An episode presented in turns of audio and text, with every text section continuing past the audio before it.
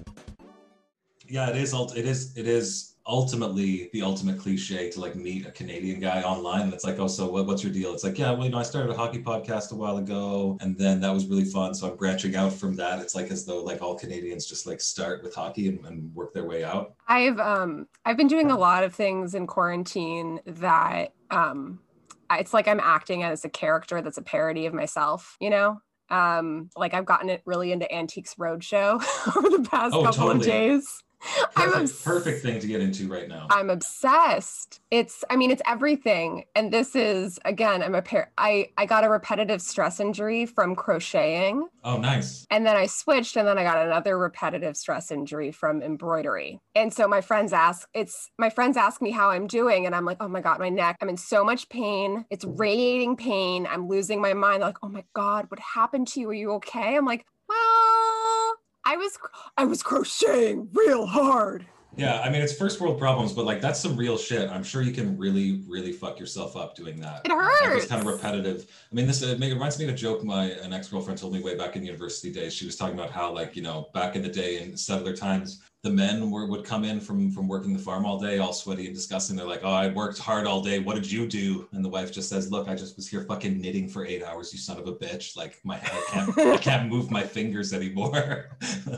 um, okay, well, welcome everybody. We're on uh, our 29th night rule. Uh, we're so happy to be joined by uh, Hannah Feldman for tonight's exciting and fresh episode. Let me just change my really my really distracting video filter, even though we're in the non-visual version. And I'm also talking about this, so it's po- there couldn't possibly be a more annoying way for me to do what I'm doing. I appreciate I I think it's so important to paint a picture with your words for the listener. You know, show don't tell, but if you can't show, Have you seen any of the movies that have come out recently where it's like a lot of computer screen in, in- integrated into it? Like I watched this one on Netflix where it was about this missing girl and it was mostly told via a computer screen. So it like started with someone like booting a computer up and you'd see the mouse moving over the screen. And then, you know, all this, she, uh, she goes missing and then her father starts looking through her social media posts and blah, blah, blah. oh, it's blah. like a simulated like a simulated computer screen. Yeah, that one was actually pretty good. I watched a documentary recently on Netflix that was actually produced by like I think Ron Howard and like Brian Grazer, like two super producers. But uh, it was about the uh, Cecil Hotel. You know, Oh, yeah. Cecil Hotel. The dead like- girl in the water tank. Who's from Vancouver. Oh, fun fact. Fun fact. Fun fact, everybody. Um, and uh, I remember like the whole movie. They were, they were kind, kind I'm sorry. Canada. We have dead girls too. Oh, we got lots. Are you kidding me? Like, there's like a highway by here where women uh, from like oh, I listened to that Dateline. just go to fucking like disappear. There's like like I think the human traffickers are What's it like everywhere. It's, it, it's it's not murder highway, but it's like yeah, uh, highway missing women or something. I can't remember. Yeah, because it's I a- l- it's a I'm really- familiar with I'm familiar with that one where it's notorious, especially for Indigenous women and Exactly, oh sorry, yeah. First Nations women, and It's right by here. Yeah. it's not investigated. But I just listened to a Dateline like two days ago that there was a woman who went missing along the highway, and everyone was speculating about it being part of this trend. and her husband did it. like, really? Like 30 years later, they like looked at it again and like, no, her husband just did it. Can I ask you a question? Does my voice Yeah. just sound way better right now than it did before? Yes. I was using the wrong microphone. I hate when I do that. It makes me want to bite off my fingers. Ooh, Um, I just let me can I tell you uh, something? not not as significant a social issue as uh, you know the structural racism that leads to hundreds upon hundreds of Indigenous Canadian women going missing, but you know also also annoying. I um don't feel bad. I interviewed a 70 year old lawyer uh, for my show, and he also had the same issue. So Mm. you're in good company. We've like literally all got like 15 different surveillance enabled devices plugged into every computer and like spewing from every orifice of some kind of disgusting disease from some science fiction movie in the 90s with like bad CG and like no real story. Yeah, That's one so sentence. It's, that's one sentence. So yeah, that's it's a funny like that's the kind of stuff. I'm glad you know about that. I'm glad Americans know about that a little bit because people still have this uh, idealized view somehow of Canada as being like this amazing place just because of the socialized medicine. Don't get me wrong, it's great, but uh, we are also deeply there's some deep problems here as well. all my cards on the table. I did uh, listen to your last, most recent episode, Oh no, so I am I apologize. aware. Let me apologize first of all. I am no, no, no. I am aware that I am a revenge fuck. Oh, really? What for? Oh, oh, because I, I that has nothing to do with it. No, I've never. I don't. I don't even know what that term. This is. man, this I'm man scandalous. insulted my Canadianness, so I booked his daughter on my No, podcast. No, actually, I booked. I booked you right before he did that. Was the funny thing, and then I was like, then I Oh, was like, oh, okay. what are we gonna do now? I was like, oh, I can't cancel her out of out of bitterness. Like, I mean, I need to find another way to be petty and, vindictive. Because as a, you know, to steal a joke, as a petty and vindictive person, I have to work extra hard to appear not pet, petty and vindictive. You know, It's I like really being a woman. Me? Yes, exactly. This is what they've been telling me my whole life in one form or another. But Well, no, uh, it's it's it's the first step in resilience. Um, like building up the resilience to someone shitting on you, and you're not supposed to get upset. Uh, is finding out how to move forward, pretending that you're not acting out of spite, mm, while ultimately playing a really complex long game. right. Um, to get your ultimate revenge. That is so true. That is just that whole analogy was just wow. Thank you. Wow. Thank, Thank you. you so much. Um, well, actually, I, I I asked him on the show obviously months ago, and he was. he when we say when we say him, Well, no, we're not going to say him. We, he, we shall not. we're not going to say his name. No. Okay. No, not for now. Okay, it's like Gossip Girl. it's funnier not to, I think, actually, because people will be like, "What the fuck are they talking about?" I mean, your last name is Hannah Feldman. Obviously, your grandfather is Corey Feldman. Yes, So, my name is uh, Hannah Hannah Feldman. My last name is Hannah Feldman. My full name is Hannah Hannah Feldman. I've had like four cups of tea. What do you want from me? It's it's Saturday afternoon. I have I have like a whole lot of tea to drink before it becomes hockey time, and then I'm, I'll be ready for beer. Sorry, I thought it was a safe space for me to pick apart your words Um, it, um, it is. I mean, unfairly. look, if you listen to the last uh, episode, you know that the words that should be on my gravestone should be he should have chosen his words more carefully. I love that. It's gonna be I love that. it's gonna be and it's gonna be so everyone who knows me is just gonna be damn they nailed it you know they're all gonna be really sad presumably that i'm dead presumably but you know people it's hard to tell when they're really sad when you're dead you know? Like i, I learned this like there's that great scene in groundhog day which i've been obsessed with for like about a month now. Speaking of like uh, uh lockdown obsessions where like right after bill murray's killed himself a whole bunch of times like chris elliott's just like you know he was he was a really good guy. I i, I liked him a lot. I think there might be some people that say that about me, you know, where you're like, do they really mean? I don't, I don't know. I love those moments of like personal clarity when you're like, this is going to be on my gravestone, or like when I I came up years ago and my um you know my my comedy's evolved since then, but I came up with the title of my uh my memoir, Mhm. you know, years ago, and it's just in your pocket, and you're like, this is this is evergreen. When I need it, it'll be there.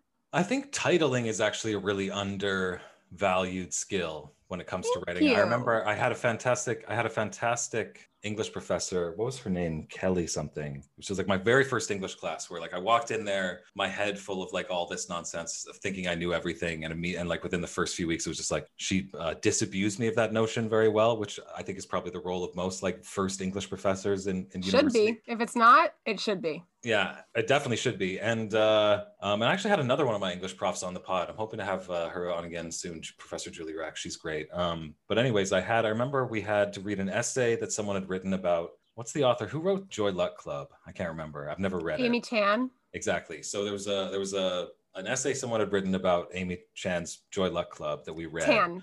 Tan. Tan is in color. Tan is in color, and uh, and I titled my essay something like uh, uh, "Thoughts on an essay I have read about a book that I haven't." Because I haven't, because I hadn't read Joy Luck Club. I should, I should get around to, to reading Joy Luck Club one of these days. Um, and she, I Wait, remember she actually specifically pointed out in the class, she was like, "Listen, like Isaac had a really good title, which is really important because when you're a professor and you're reading 30 of these things, if someone can give you a, title that's memorable, it helps, you know." Because like So otherwise, I've read, I've read the title. Go ahead. Well, to clarify, you were told to write a paper about a book. No, just about the wrote- essay about the book. But were you assigned an, a, a paper about the book? No, just about the essay about the book. Oh, it was, oh, it was okay, very, so- it was multi-layered. Yeah. Okay, I thought you were being like I thought you were fully owning the fact that, That you I never read the book. read the book. Right. No, I didn't. I didn't learn. I didn't learn that you didn't have to read the books in English class until much later. that took me until about three years to realize I was like, you know what? I could just. I, I don't feel like reading it right now. You know what? In three or four years, when this is all past, in my, in my rearview mirror, I'll go back and I'll check out this. You know, Gertrude Stein or whatever. I don't think I ever read the autobiography of uh, Alice B. Toklas cover to cover. I, Gertrude that's another thing Stein, I to read. I have I got a book of hers that was like about writing, and she's like she's intentionally an asshole. Like she makes herself intentionally hard to read, which I respect as an artist. I respect. Mm, I'm not going to get all the way through it. yeah. Yeah. I'll dip in and I'll dip out. I definitely liked a lot of the other books in that same class, though. Um, so you studied anthropology, though you were mentioning, which I find really interesting. So, like, had you just had had your father just exposed you to all kinds of Indiana Jones movies and whatnot, and were people in the house just running around with hats and whips or something, and it just you, you got into it by some kind of cultural osmosis?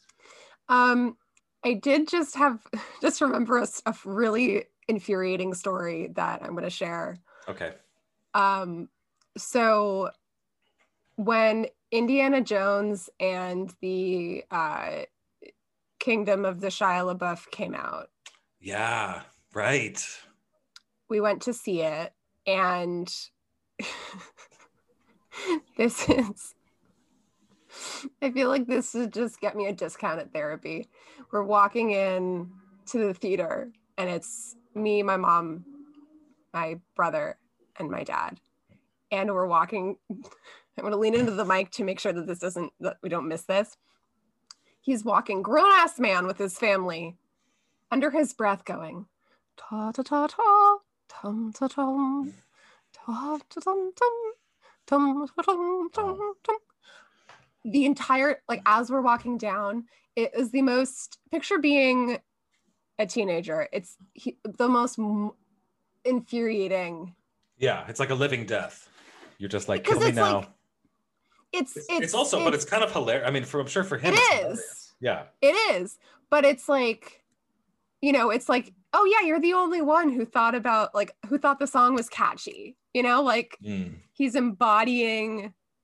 It's a cliche, and he's embo- it's ugh, it's just it was made me want to crawl out of my skin. Mm. Yeah. I, I would have run for the hills myself. I mean, you know, I, John Williams did, did do amazing work. I never appreciated that until I saw Raiders on the big screen, actually.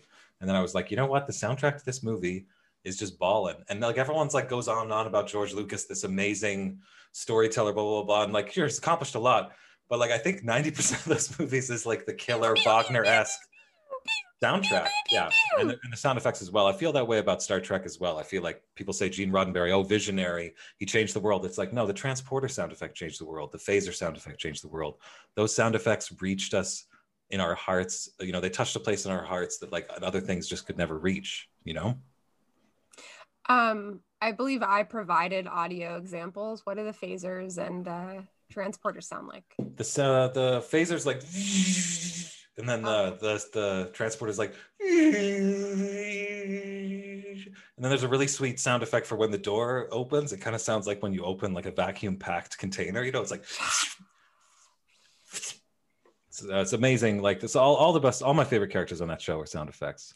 Um, so yeah, but you studied anthropology. Did you, were you, you, you studied like ancient Egypt, you said, and whatnot. Yeah, so I studied um, I went to I went to college and had to pick something, and I uh, I I think I just like happened to take an archaeology class just purely I, I really don't think there was anything special that like pushed me toward it. Um but i loved ancient egypt as a kid. Like i love love love love loved it. Um i really liked rocks like rocks and minerals A lot of personality, you know. They're like very they're very reliable. You know, they they've don't got they a lot don't of personality and then their moods don't swing, you know. It's not like it's not like a chia pet that will just like, you know, all of a sudden just turn on you. well I, I isaac i wasn't saying that rocks were my friends Oh, sorry. Rob, oh, yeah. Um, They're mine, obviously. i um i wasn't looking for friendship in the rocks i want to make Okay. that clear Okay, that's But- just me. But it's just like it was just i can't i could go on and on about rocks and minerals and why i thought they were the greatest and i think in Sedimentary rocks. Uh, what, what what kind of rocks were, were you most into? Like uh, i mean the the shit that igneous is putting out there igneous is pretty like, good. Igneous is really igneous good is at the top of its game That's the volcanic rock, right? yeah Yeah. That's like the rock and roll of rock. You know, it's like you know what, It's ex- motherfuckers. it's How about we explosive. spew out at a thousand degrees? You know, that's like a Queen song. They're like the Queen song of rocks. Don't yeah stop well me. in the metamorphic i mean Fascinating, right? i'm pausing for a siren i don't know if you can hear the siren Yeah, you're in New York, right? yes i new york baby Yeah. the loudest city in New York. Those are obviously uh, state troopers going to arrest uh, on their way to arrest Andrew Cuomo. I imagine it can be nothing else. Um, I do live in a neighborhood uh, with a lot of nursing homes, Yeah, that's, that's um, so it's it's been a bleak year. I also live near a lot of um, yeah, to be honest. Nursing stop. homes are nursing homes are already depressing on uh, regular time. So think about it that way. we could go on Um, walkabouts before. sorry retirement communities um so you were saying you got really into rocks really into egypt have you like like what did you did you drill down into that much where you thought you thought you were going to be an archaeologist right like a, not, Yeah, not, I- I'm not, I don't want to say laura croft i don't want to say national treasure but i can only view things through the lens of uh movies that have been mum- out there The mummy. The the Mummy. mummy. Hmm. so you're rachel weisz I, yeah, I feel like Hmm. I'm more Rachel Weisz's son, just in the Mummy too. Like I'm just sitting on the scaffolding, just like trying to like hang out and do my thing. right Um, and then like my stupid uncle ruins makes- everything. it makes sense because i see a little bit of the brendan Fra- fraser character in you too a little bit Thank know? you. You know what my favorite line is from the Mummy franchise? please please tell me this is also my the only Brendan Fraser uh, impression I can do. so Benny "Hey O'Connell, looks like I've got all the horses." Hey Benny, looks like you're on the wrong side of the river. What the fuck? that sounds like two kids like yelling at each other in the 80s. That That's is that's definitely Egypt- period appropriate. that's the dawn of Egyptology. Yeah. Yeah. The dawn of Egyptology is people fighting over stuff that isn't theirs. Uh like like Napo- like Napoleon, you mean? The Napoleonic Wars and expedition and whatnot? That really Well, there was the was a- start of Egyptology, wasn't it actually? In some way, It ways. was the same era. So it went from, I actually took a class on the history of, of Near Eastern archaeology. So the ancient Near East includes like what we now know as the Middle East. yeah, Um, Turkey, Anatolia, uh, yeah, Syria, Iraq. Yeah, no, I took a couple of classes in it too. I mean, but I know, I know, like when Napoleon, so the British were there. I'm sure they were doing all. I'm, I'm you know, I'm sure they were cataloging everything very carefully because they were planning on returning it back to the uh, the so native Egyptians later on. Yeah. I'm sure there was no violent oppression going on at all in any way, shape, or form. But then Napoleon came in and he brought his own crew of Egyptologists with him. He was like, "Look, dudes, do we got the cannons? Yeah, okay, we got the muskets. Cool. Do we have the provisions? Right on. Uh, okay, where are my Egyptologists at? I need like 12 more Egyptologists. For we're gonna have this party. We're gonna go invade Egypt, and then we're gonna study some uh, some runes. It's kind of remarkable when you think about it. It's a lot. It's actually an improvement on where we're at today because now we just go in and we just destroy everything. Is it possible Well, you're the- Napoleon was more humane? If you're the New York Times, you go in and you take all the, they, the New York Times will just go in and take all the documentation and, and bring it back to the States. So it's the New York Times is basically Napoleon. Wait, what are, what are you talking about? That sounds interesting. Um, in Iraq, following the uh, second Bush's invasion, Mhm. I have a really cursory. It was background research for a show, um, but the the New York Times left Iraq with a bunch of documentation from. Uh, is it Al Qaeda? Okay. Because the Taliban was Afghanistan. Taliban's Afghanistan, yeah. Well, but the Al Qaeda Um, really wasn't in Iraq though. So okay, so I'm wrong about all would of have it. had, it would have had to have been. It could have been Just like a mili- militant. Okay, the Ba'ath Party people. or whatever. Yeah, yeah. Oh, the Republican Guard, perhaps. There were documents. Um, I could Google it to find the real answer, but we're not going to do that because we're pretending we're in a studio. Um, yeah. So during the the war, um, the more recent war, um, the New York Times was in there covering it, and they left Iraq with all of these documents from Mm. the government. Like, yeah. uh, Wait, you're saying you're saying the New York Times might have done some bad stuff as well, as as opposed to just being a completely uh, honest and uh, neutral and objective uh, interlocutor at all times. They have some institutional power, Yeah. probably fair to say. You know, it's weird though Uh, because we have we have the New York Times, and I feel like when Bezos bought the Wall Street Journal, it actually elevated the Times even more than where they already were because people are like, well, now Amazon owns the Wall Street Journal, so they're well, like, yeah. Well, it just lowered the floor. yeah, exactly, exactly. Lowering the floor. That's what I'm going to call this episode, actually, because that's one of my personal mottos that I feel like people that I really want to get out there for people. Like it's it's worked really well for me to lower expectations. It's really empowered me to achieve less and feel good about it. So, um, no, because I can't call it lowering the floor because then that that will be read as a as a slight to you. We got to find another. We got to find another title. Honestly, we are talking about titling, and titling shit is is the hardest part of doing this podcast. Let's mean, keep let's keep going. I'm sure I will say something eminently quotable. okay, perfect. Um, so go ahead. I will I will prioritize sound bites over substance. I appreciate that. Yeah, Hey, I, I definitely. sound bites sound bites over substance. There's Hey, your title. perfect. There you go. See, it just happened. We just we just asked and we received. Thank you, thank you, oh great one, uh, the great Lord Wayne. Um, so what what did you do? You you went into nonprofit work after anthropology, right? Yeah, so I worked uh I had this vision of being uh uh, working in museums and I so I did Egyptology and I was Right, mostly right, right. You got you got Mostly- disinterested with museum work first, and then went into nonprofit work. Yes. You had museum um, stories. I remember. I've had several uh, careers break my heart. Um, Wow. and I can I can uh, hear I can hear the ocean of melancholy beh- behind that statement. That could actually be a good title too. Ocean of yeah. Melancholy. No, no, no. Uh, I've had a series of many careers break my heart. A little wordy. a little wordy. Yeah, it's true. I say that, True. you know, as as a writer, you know, it's a it's a loving critique. It's not meant to be critical, but a critique to be helpful. I find that okay. That that's useful. That's useful knowledge. Um, Yeah.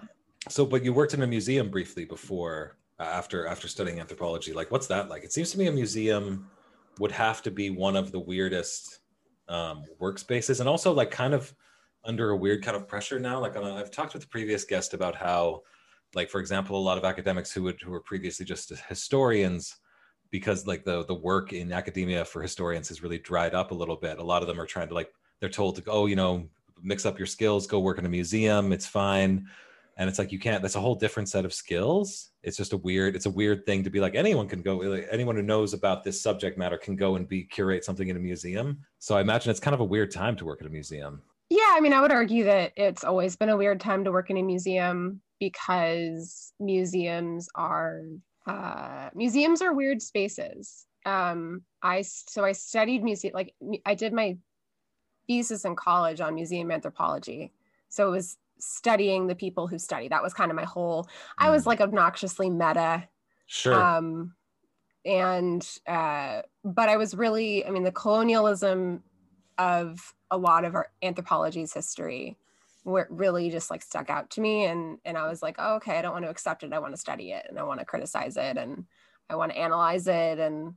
um, you know turn the uh, the lens onto Mm. the people who because it's you know it's all power power play Mhm. um, and a Yeah. lot of social uh, uh, anthropology and stuff. Um, anywho, And then um, when once you invaded the uh, the established space with your kind of Maoist guerrilla mindset, uh, did you Yeah. find this institution like uh, pliable to your efforts, or did you meet did you meet with any dejection and resistance? it's you know museums rely so much on low on free labor right because most of them are nonprofits so they can get volunteers and, and interns and so they literally are devaluing the work and so when you go and try and you have the background and you have the interest in making it your you know developing expertise in the field like i you know i'm not just a subject matter expert i can learn about the subject matter but i want to become an expert at being an educator explaining i would say you know museums are the semi-permeable membrane to Mhm. academia things come in and out it's not just making you know because you're making information when you're an academic you're making facts Hmm. And museums are presenting that information to people. And so they're you know concretizing it. There's a role of creating facts in museums too. It's performative Hmm. linguistic Well, and the way you the way you collect them and the way you present them uh, and the form of that presentation will affect deeply how people interpret the whole the, the the set of items, whatever it is, right? yeah.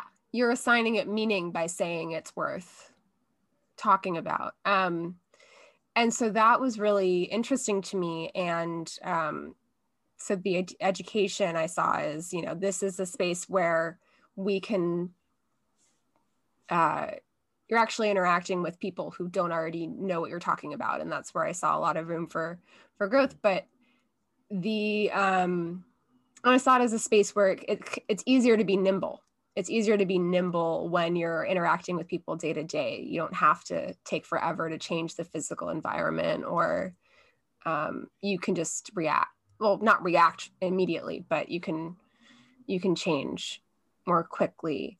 And that isn't really the case. Um, so i worked as an educator um, but because so many museums have such an ample supply of free labor when you try to make a living and develop experience as a museum educator.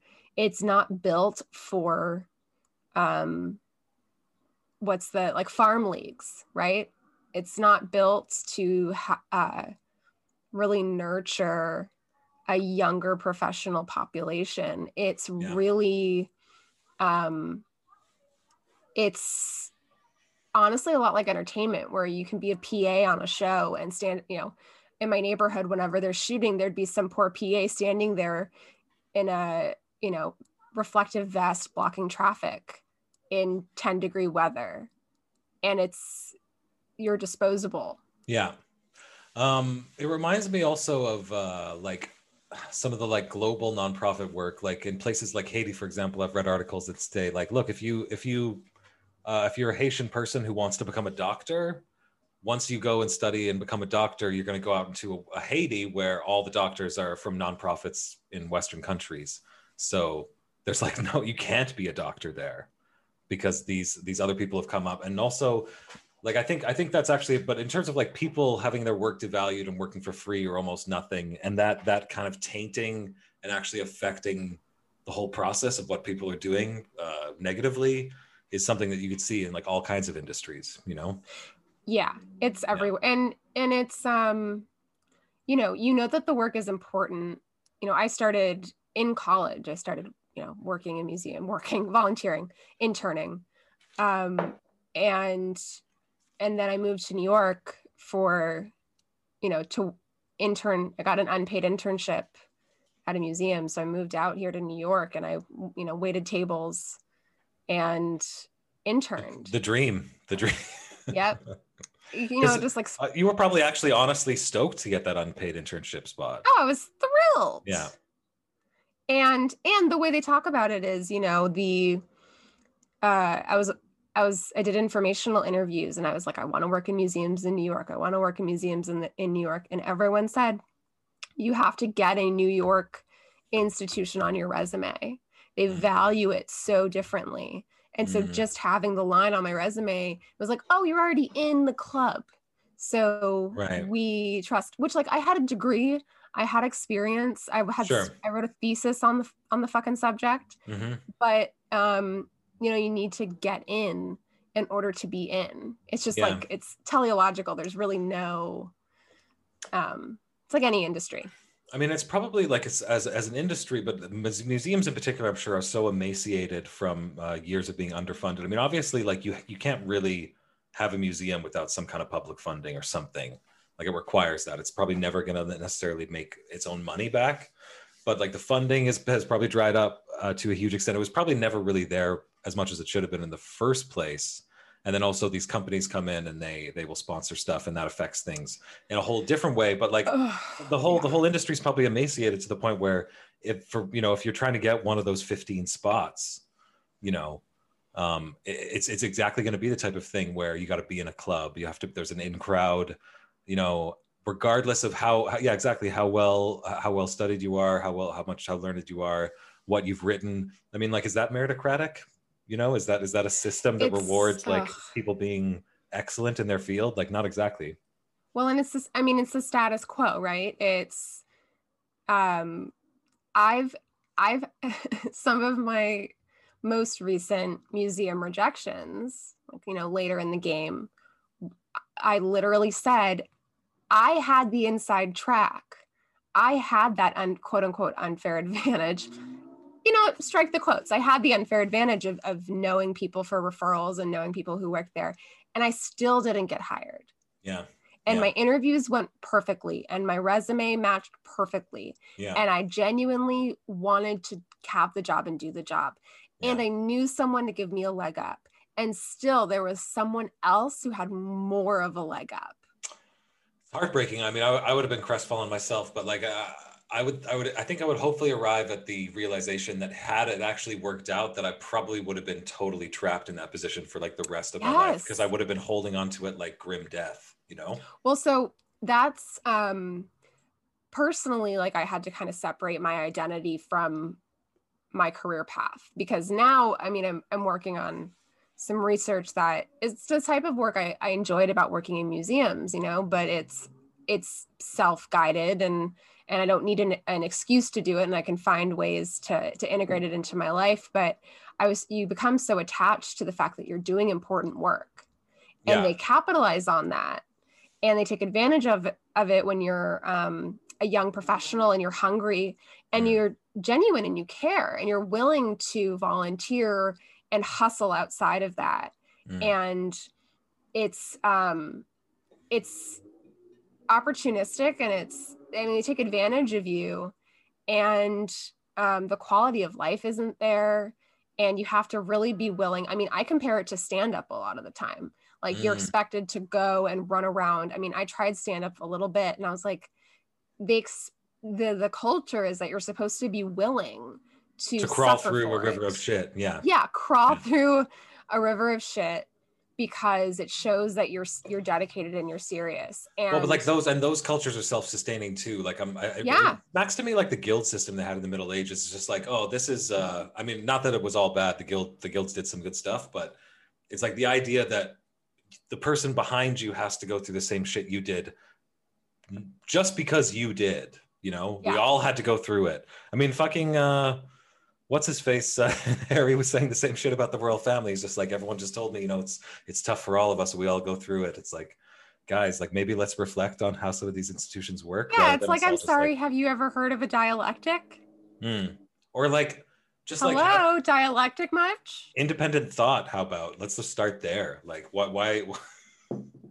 I mean, like, and honestly, it's with something like a museum or even comedy. A lot of these things have a social implication as well. So you could argue that all of society suffers when these things are undervalued or underfunded or just yeah never not allowed to reach their full potential or expression. You know?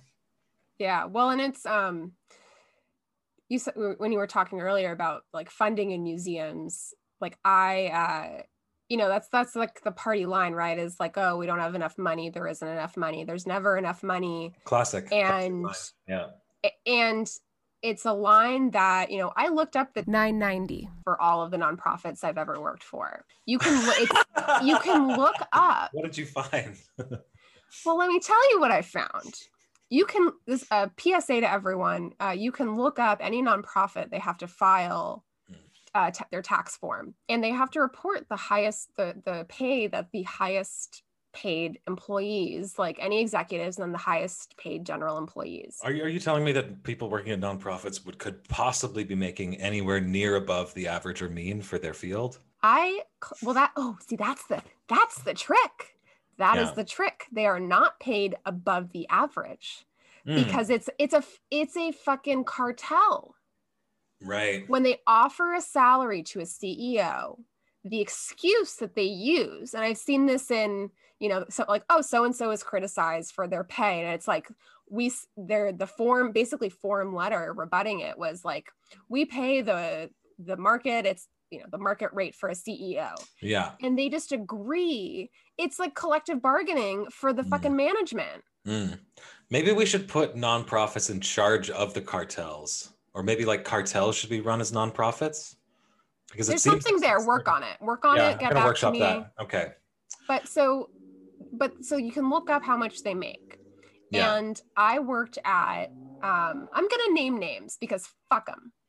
Uh, I worked for uh, Housing Works, which is a uh, nonprofit that grew out of the early AIDS epidemic in New York. It was ACT UP, and then the housing branch Okay, became Housing. Works. Yeah, sure. There's a chain UP. of thrift yeah there's a chain of thrift stores and there's a bookstore cafe and there are volunteers there are part-time bar- uh, no actually full-time baristas there are baristas and then there is a cafe manager and i was i did all of those things i eventually was cafe manager Okay. and they underpay you you ask about more money and they do the whole like well this is what that job pays Exactly. Yeah. and then the executive gets i want to say like 150000 a year Sure.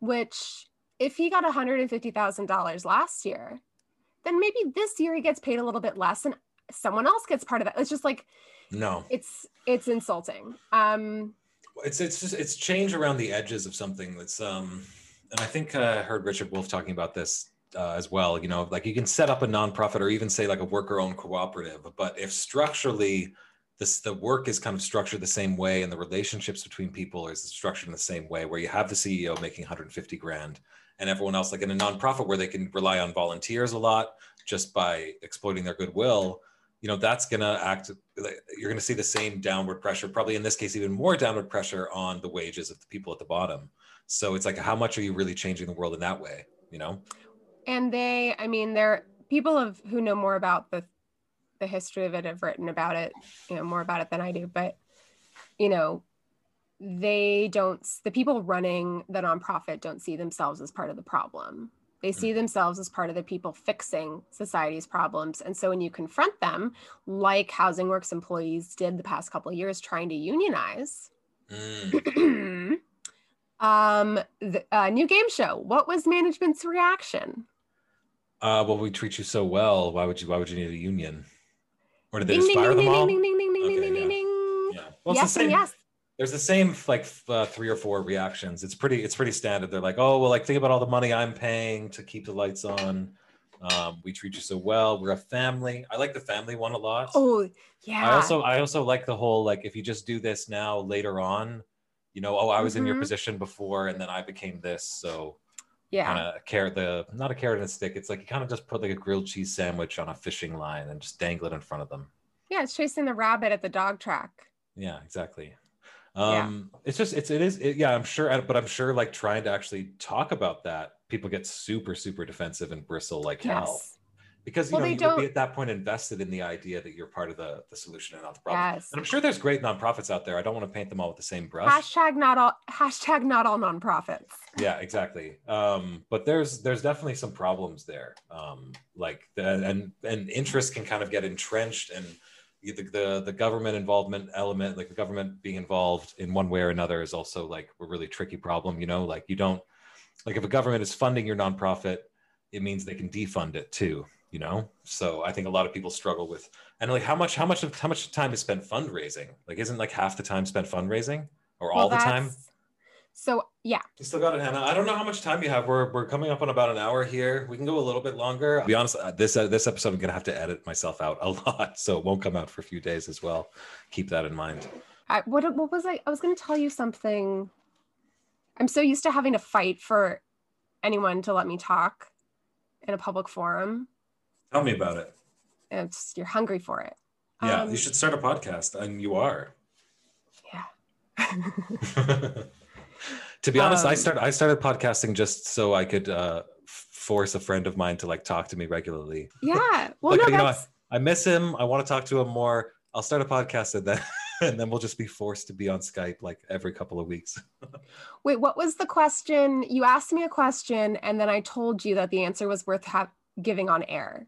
Oh shit! It was about wasn't it about the Ralph Nader Radio Hour? Hannah Feldman, associate producer of the Ralph. Uh, what did I say? Did I say it right? Ralph Nader Radio Hour. Yes. Yeah. Why can't I say it? I think honestly, I have the Rona because my brain is like even It's more weaker than usual.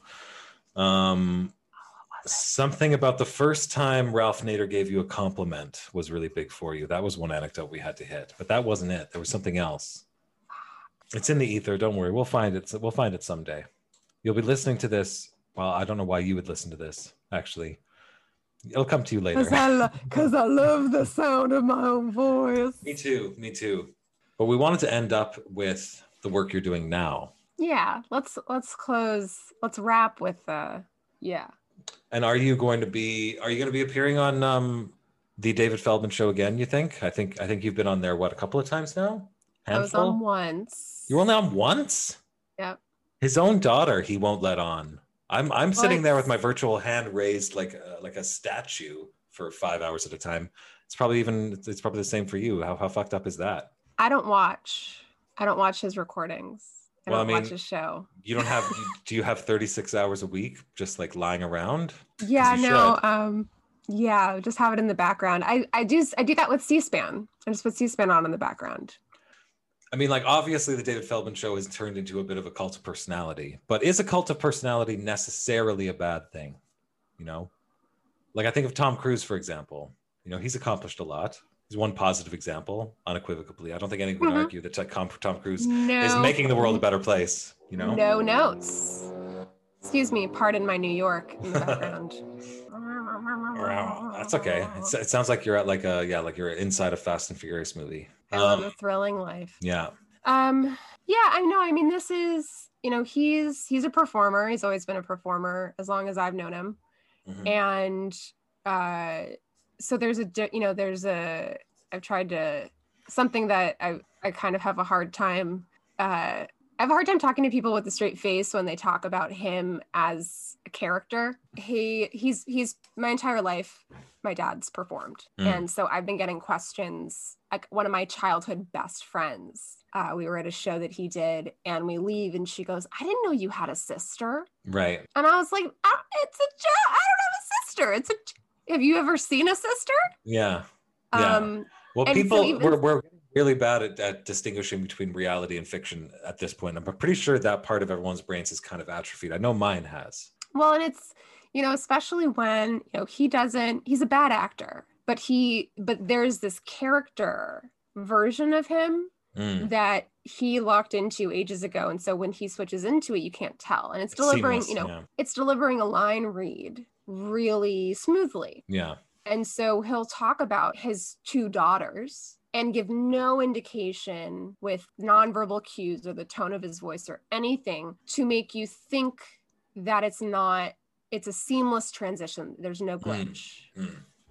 And as much as I hate to compliment him on anything, No, Like, that's he's a really- sign of a good really- comic. Yeah. he's really good at that. But then it's also like uncanny and kind of creepy when you are trying to suss out publicly Mm, you know so that's where you can run into some trouble when you're trying to engage with a person and then there's a performance attached to it and it's been so interesting seeing this kind of hybrid emerge over the past year where you have people who are used to just cons- passively consuming his Mm. performances Mm, and now you're engaging and mm. there's him as a person blending with him as a performer Yeah. Very confusing, very bizarre, and I'm sure it is macabre. Yeah, I imagine it would be quite like effed up for sure. I mean, to be honest, even just like someone complimenting a parent is always disturbing. So, like, even just from the word go. Um, but that's okay. You know, I, I you know, I joke. I really got in your head. I really got in your head with and that I- you know, I- hypothetical. obviously, you know, he told me basically, not in so many words, but he told me to fuck off because I was Canadian. You know, this, but he's having a bad day. There's a little bit of static around the office. You know, I, I hope he still considers me a friend. I'm still a big fan of his work.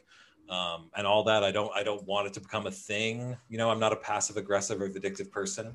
I'll never come to office hours again, but I'm not a passive aggressive or vindictive person at all. That's the main point. That's the main takeaway. It's important that everyone knows that you're not a vindictive person. if you say it, it's true, you know? No, but he is hilarious. So I imagine there was a lot of fun times as well mixed in. It wasn't just Yeah. all cringe humor. Like it was a bit of cringe humor mixed with a little bit of trenchant political humor, mixed with just abject silliness. That's what I imagine. Mixed with, you know, neglect and abuse and all the other stuff too, right? I mean, he is a parent. Yeah. So that's just parenting. I've read the books. That's how one parents. Has, Um, has he read the books? I wonder. Probably not. you, he wrote the book. He wrote the books. Um, well, no, and I would like just to kind of finish up on the subject because uh, the only reason this is the end of my like sincere, uh, sincere, heartfelt, heart to heart corner.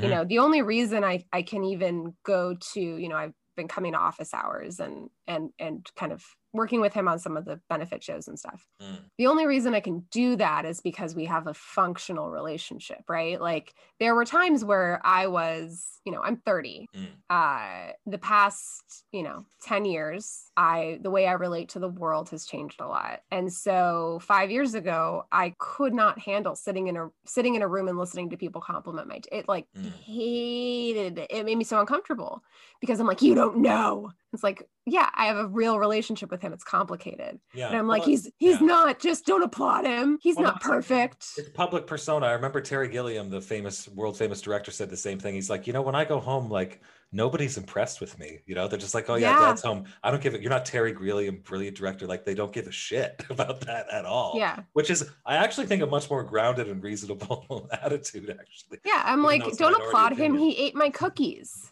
Did he now? See, now we're getting something. This is good. We're getting to. Yeah. We're. Uh, this is a big step. I'm. I think we. I think. I think that's really. I'm really glad we got here today. I really applaud you and your courage for talking to me about this. You know, you should really Uh, give yourself some credit. thank you. Yeah.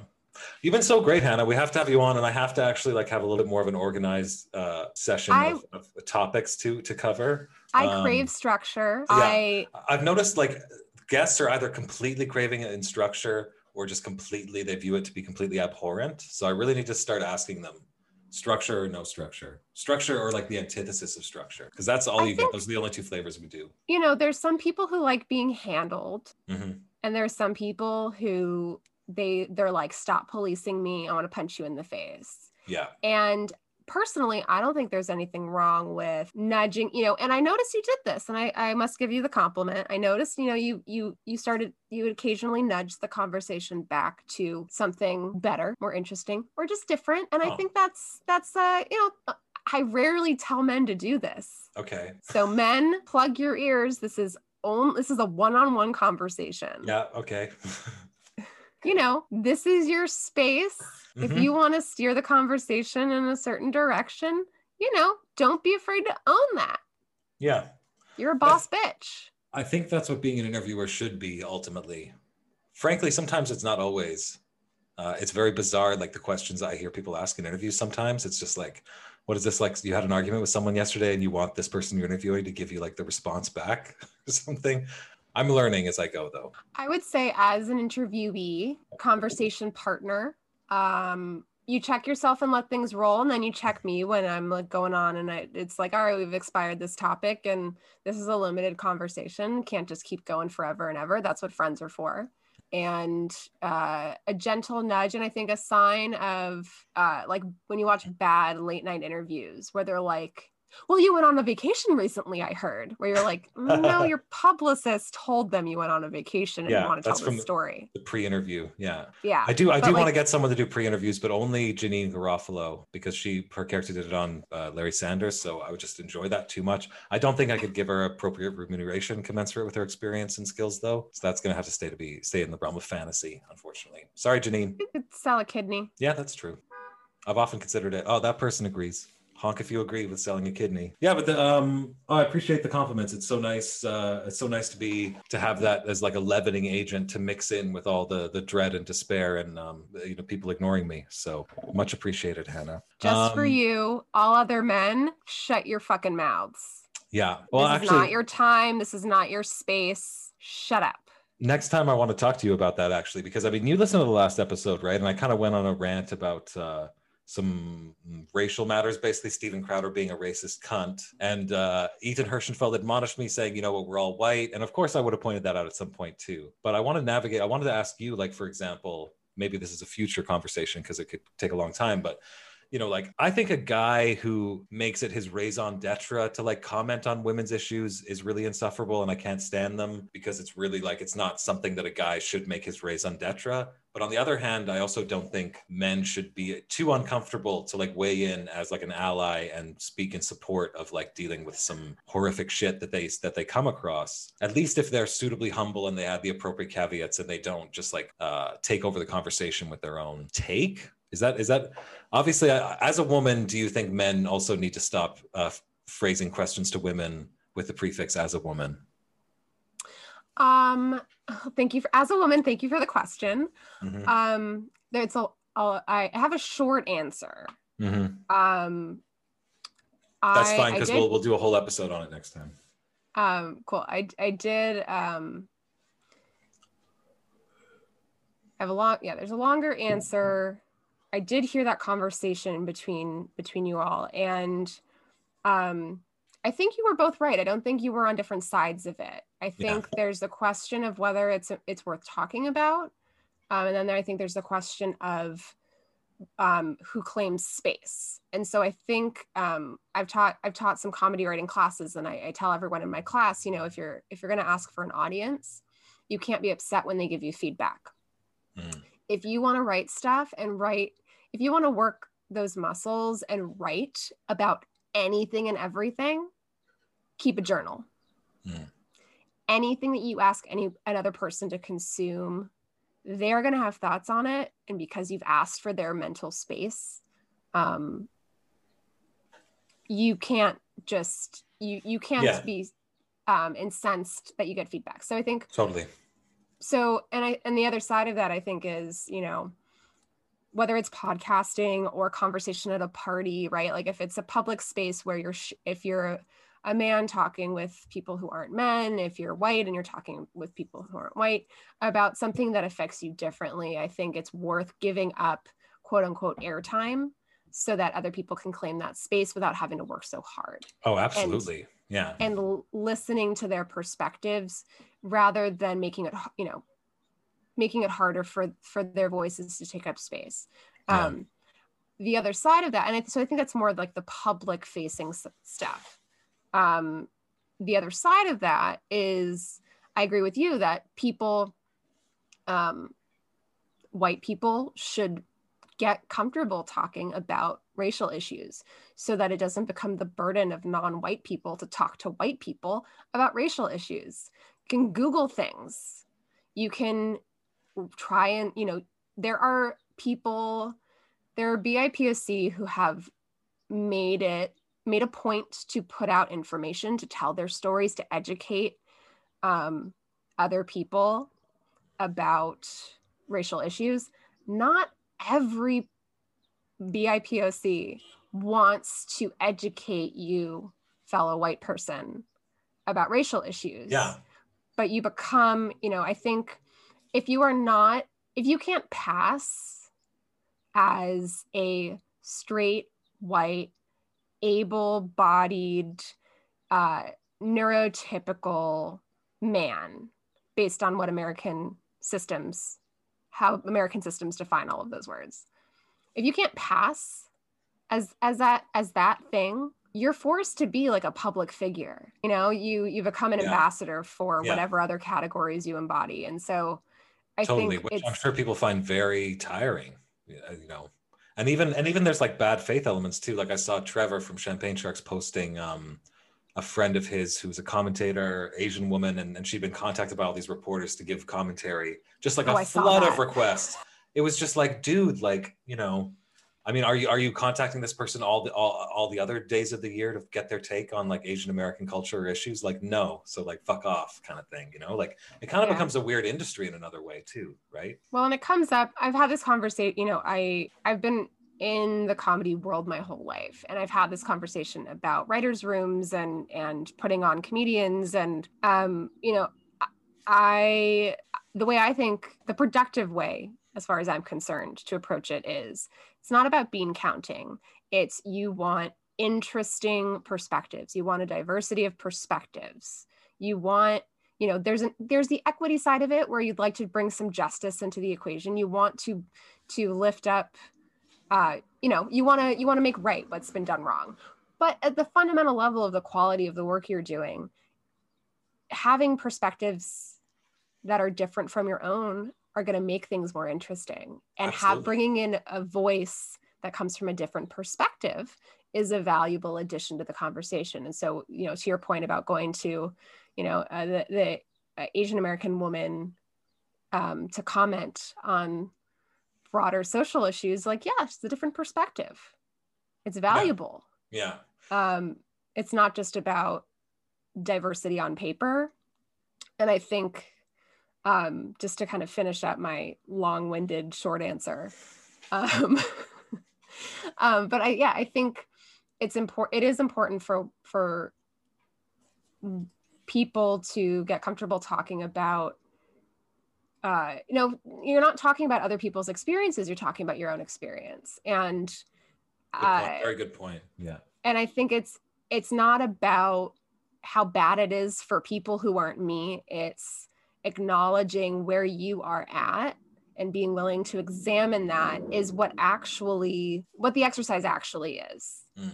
you're, we're not you're not talking about someone else you're talking about your own experiences and h- how the framework you know the, the institutional frameworks in the society that that develops around it advantages you and therefore inherently disadvantages other people Yeah. and so that helps you get less defensive and it keeps, you know, it makes it so it's not the job of the people who are already having to work harder to make up for your advantages. I know I think leveraging power is really important.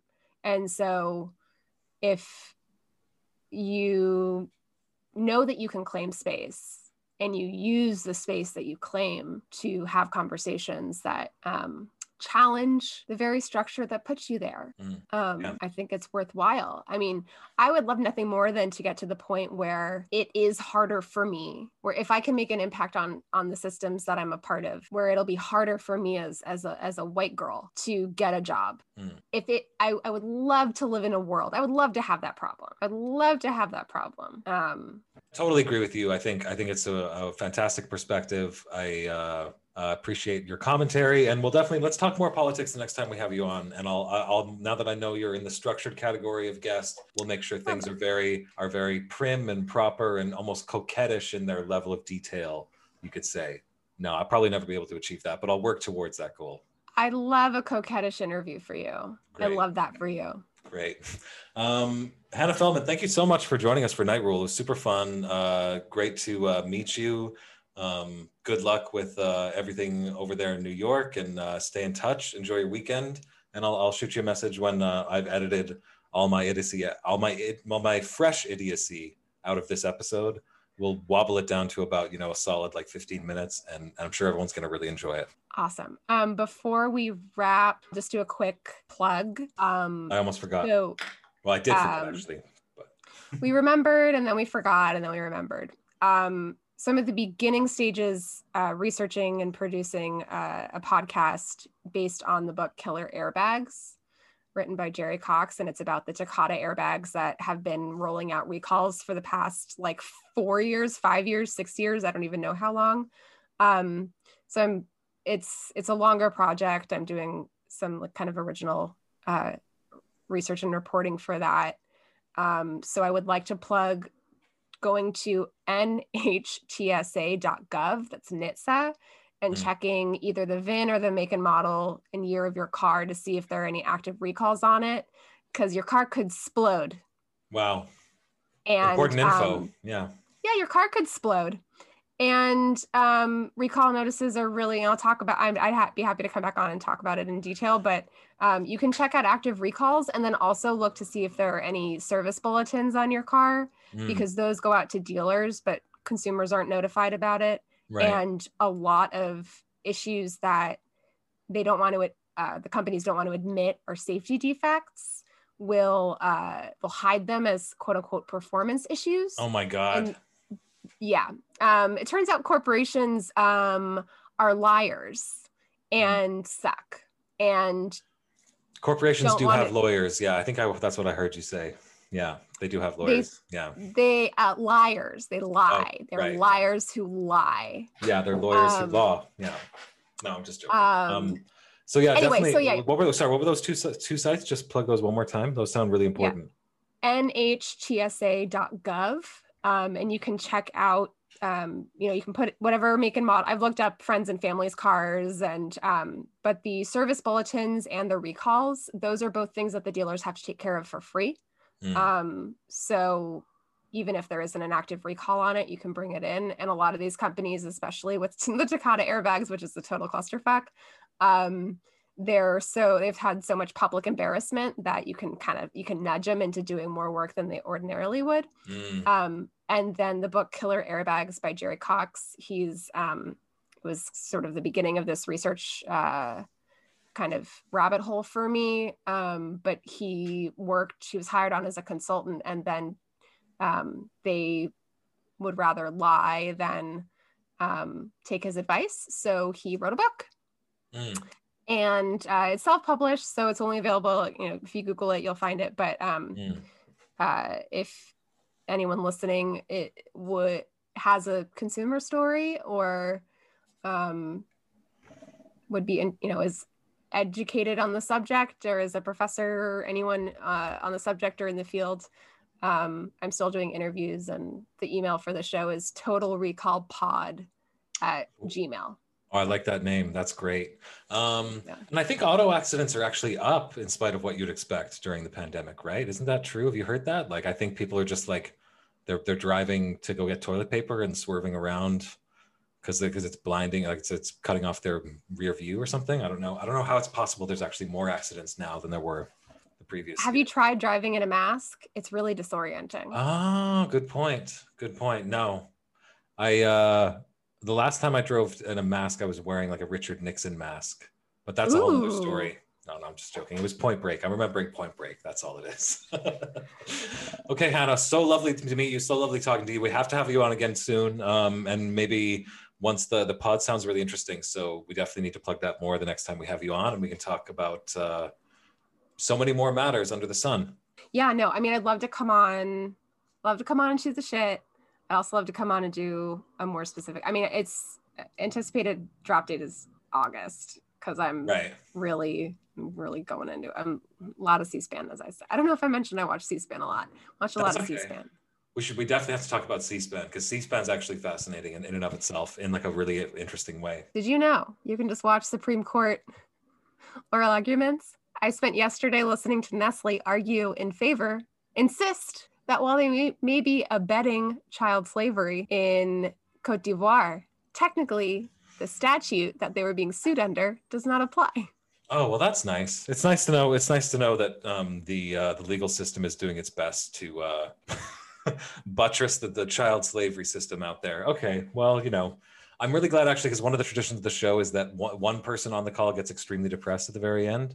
So, um, so that's fully Oof. appropriate. That's This Ivory. what- That's Ivory Coast that we're talking about. yes ivory coast Cote Um, d'Ivoire. Your French is cote d'ivoire Pronunciation, you're- you're- merci your French teacher must be very proud of you right now. merci Did it? Yeah. merci Um, merci okay, well, I'll catch you real soon. Enjoy the rest of your weekend, and uh, and thanks so much again. all right cool